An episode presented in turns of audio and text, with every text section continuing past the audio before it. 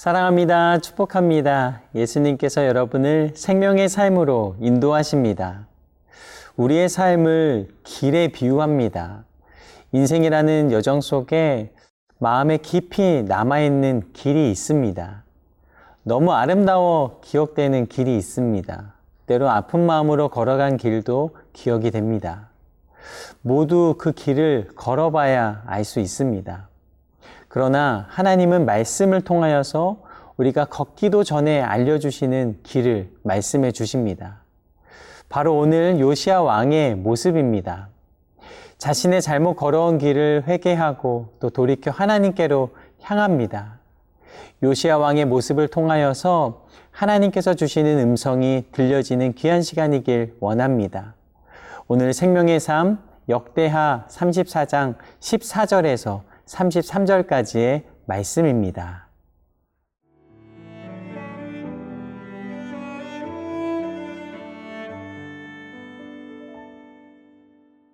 역대하 34장 14절에서 33절 말씀입니다. 무리가 여호와의 전에 헌금한 돈을 꺼낼 때에 제사장 힐기야가 모세가 전한 여호와의 율법책을 발견하고 일기야가 서기관 사반에게 말하여 이르되 내가 여호와의 전에서 율법책을 발견하였노라 하고 일기야가 그 책을 사반에게 주매 사반이 책을 가지고 왕에게 나아가서 복명하여 이르되 왕께서 종들에게 명령하신 것을 종들이 다 준행하였나이다. 또 여호와의 전에서 발견한 돈을 쏟아서 감독자들과 일꾼들에게 주었나이다 하고 서기관 사반이 또 왕에게 아뢰어 이르되 제사장 힐기야가 내게 책을 주더이다 하고 사반이 왕 앞에서 그것을 읽음에 왕이 율법의 말씀을 듣자 곧 자기 옷을 찢더라. 왕이 힐기야와 사반의 아들 아히감과 미가의 아들 압돈과 서기관 사반과 왕의 시종 아사야에게 명령하여 이르되 너희는 가서 나와 및 이스라엘과 유다의 남은 자들을 위하여 이 발견한 책의 말씀에 대하여 여호와께 물으라. 우리 조상들이 여호와의 말씀을 지키지 아니하고 이 책에 기록된 모든 것을 준행하지 아니하였으므로 여호와께서 우리에게 쏟으신 진노가 크도다 하니라. 이에 힐기야와 왕이 보낸 사람들이 여선지자 훌다에게로 나아가니 그는 하스라의 손자 도카스의 아들로서 예복을 관리하는 살룸의 아내라. 예루살렘 둘째 구역에 살았더라. 그들이 그에게 이 뜻을 전함에 훌다가 그들에게 이르되 이스라엘의 하나님 여호와께서 이같이 말씀하시기를 너희는 너희를 내게 보낸 사람에게 말하라 하시니라 여호와께서 이같이 말씀하시기를 내가 이곳과 그 주민에게 재앙을 내리되 곧 유다 왕 앞에서 읽은 책에 기록된 모든 저주대로 하리니 이는 이 백성들이 나를 버리고 다른 신들에게 분양하며 그의 손의 모든 행위로 나의 노여움을 샀음이라. 그러므로 나의 노여움을 이곳에 쏟음에 꺼지지 아니하리라 하라 하셨느니라 너희를 보내어 여호와께 묻게 한 유다 왕에게는 너희가 이렇게 전하라.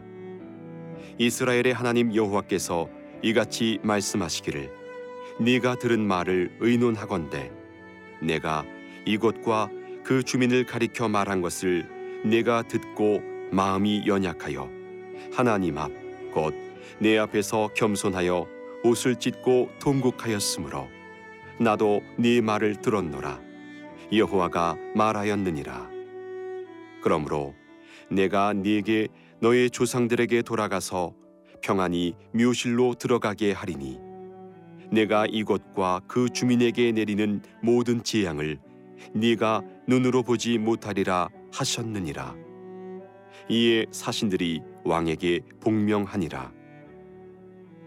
왕이 사람을 보내어 유다와 예루살렘의 모든 장로를 불러 모으고 여호와의 전에 올라가매 유다 모든 사람과 예루살렘 주민들과 제사장들과 레위 사람들과 모든 백성이 노소를 막론하고 다 함께한지라.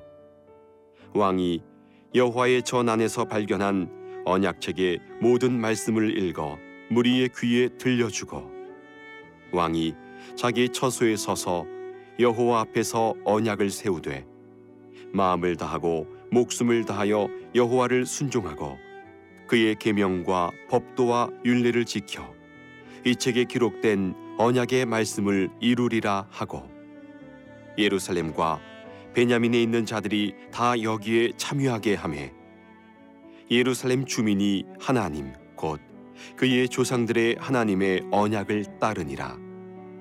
이와 같이 요시아가 이스라엘 자손에게 속한 모든 땅에서 가증한 것들을 다 제거하여 버리고 이스라엘의 모든 사람으로 그들의 하나님 여호와를 섬기게 하였으므로 요시아가 사는 날에 백성이 그들의 조상들의 하나님 여호와께 복종하고 떠나지 아니하였더라.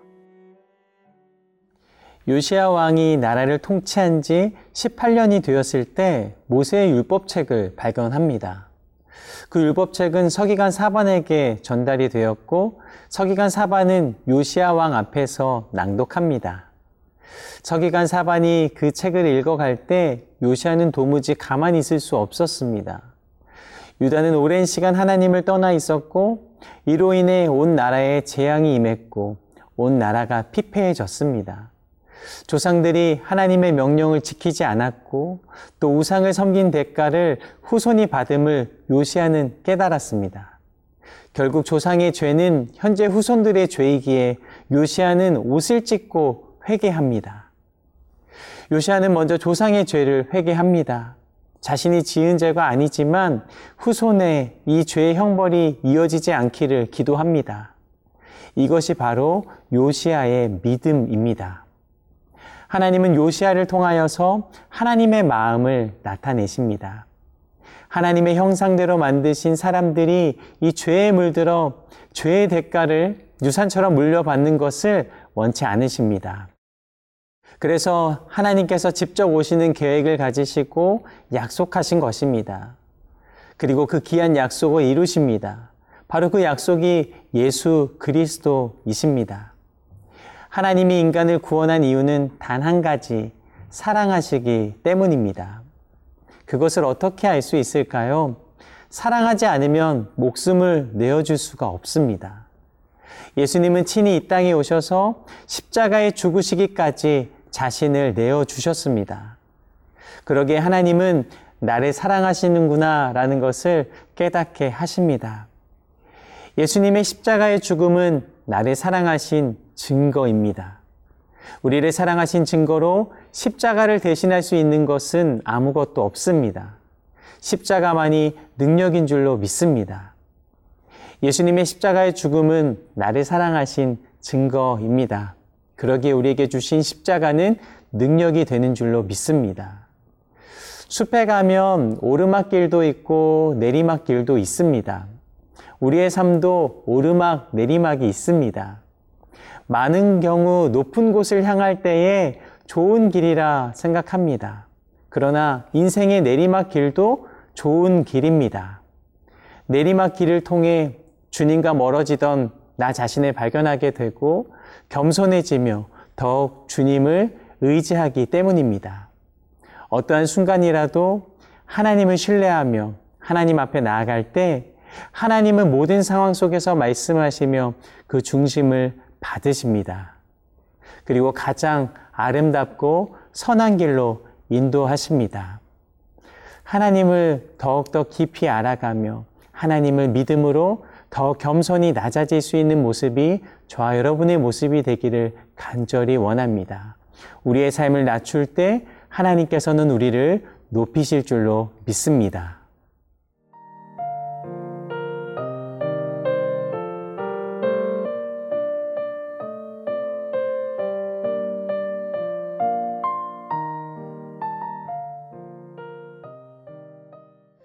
계속해서 역대하 34장 22절에서 28절을 통해 하나님의 말씀이 여선지자 홀다에게 임하는 장면을 봅니다. 안타깝게도 유다는 재앙을 피할 수는 없었습니다. 요시아가 개혁을 주도했지만 이미 유다 백성의 죄가 크기 때문입니다. 그러나 하나님은 그 재앙을 요시아가 살아있는 동안은 내리지 않겠다 말씀하십니다. 요시아가 옷을 찢으며 하나님 앞에 회개했기 때문입니다.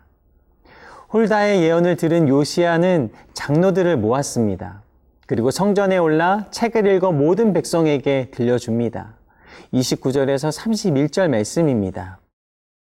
왕이 사람을 보내어 유다와 예루살렘의 모든 장로를 불러 모으고 여호와의 전에 올라가매 유다 모든 사람과 예루살렘 주민들과 제사장들과 레이 사람들과 모든 백성이 노소를 막론하고 다 함께 한지라.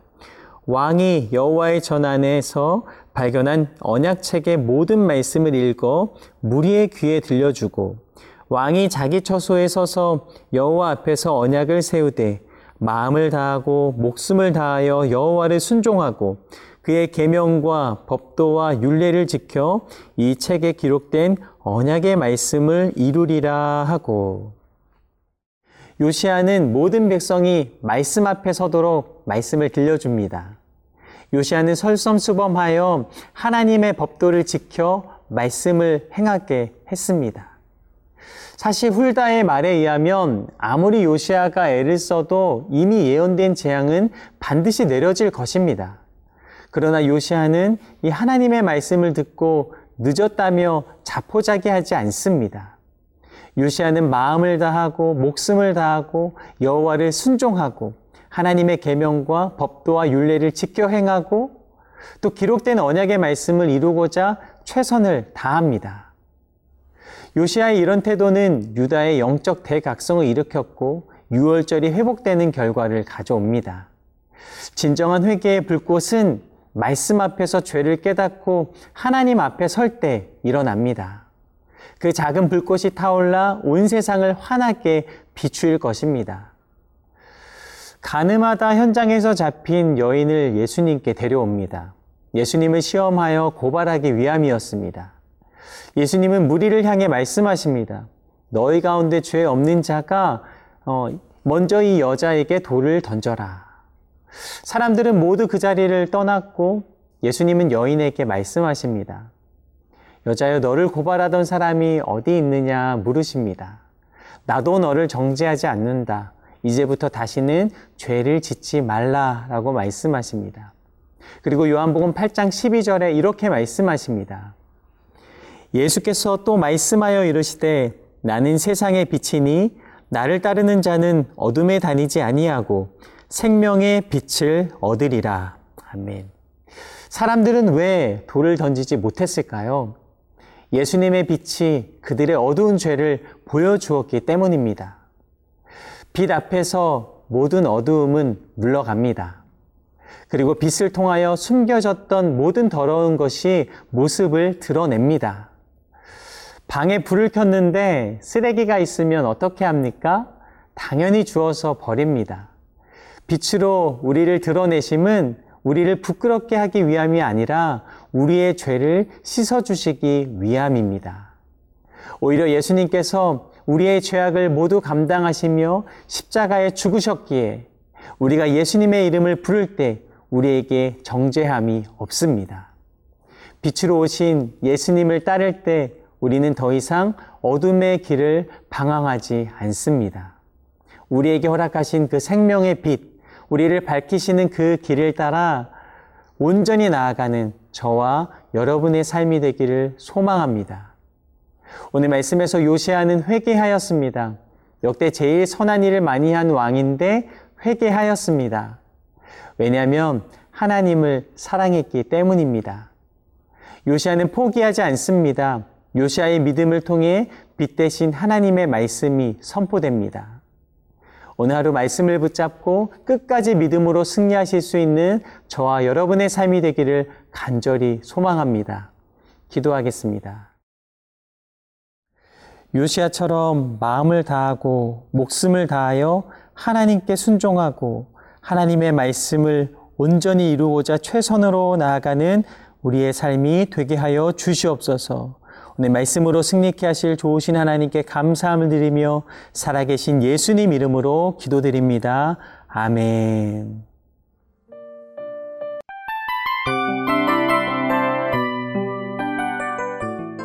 이 프로그램은 청취자 여러분의 소중한 후원으로 제작됩니다.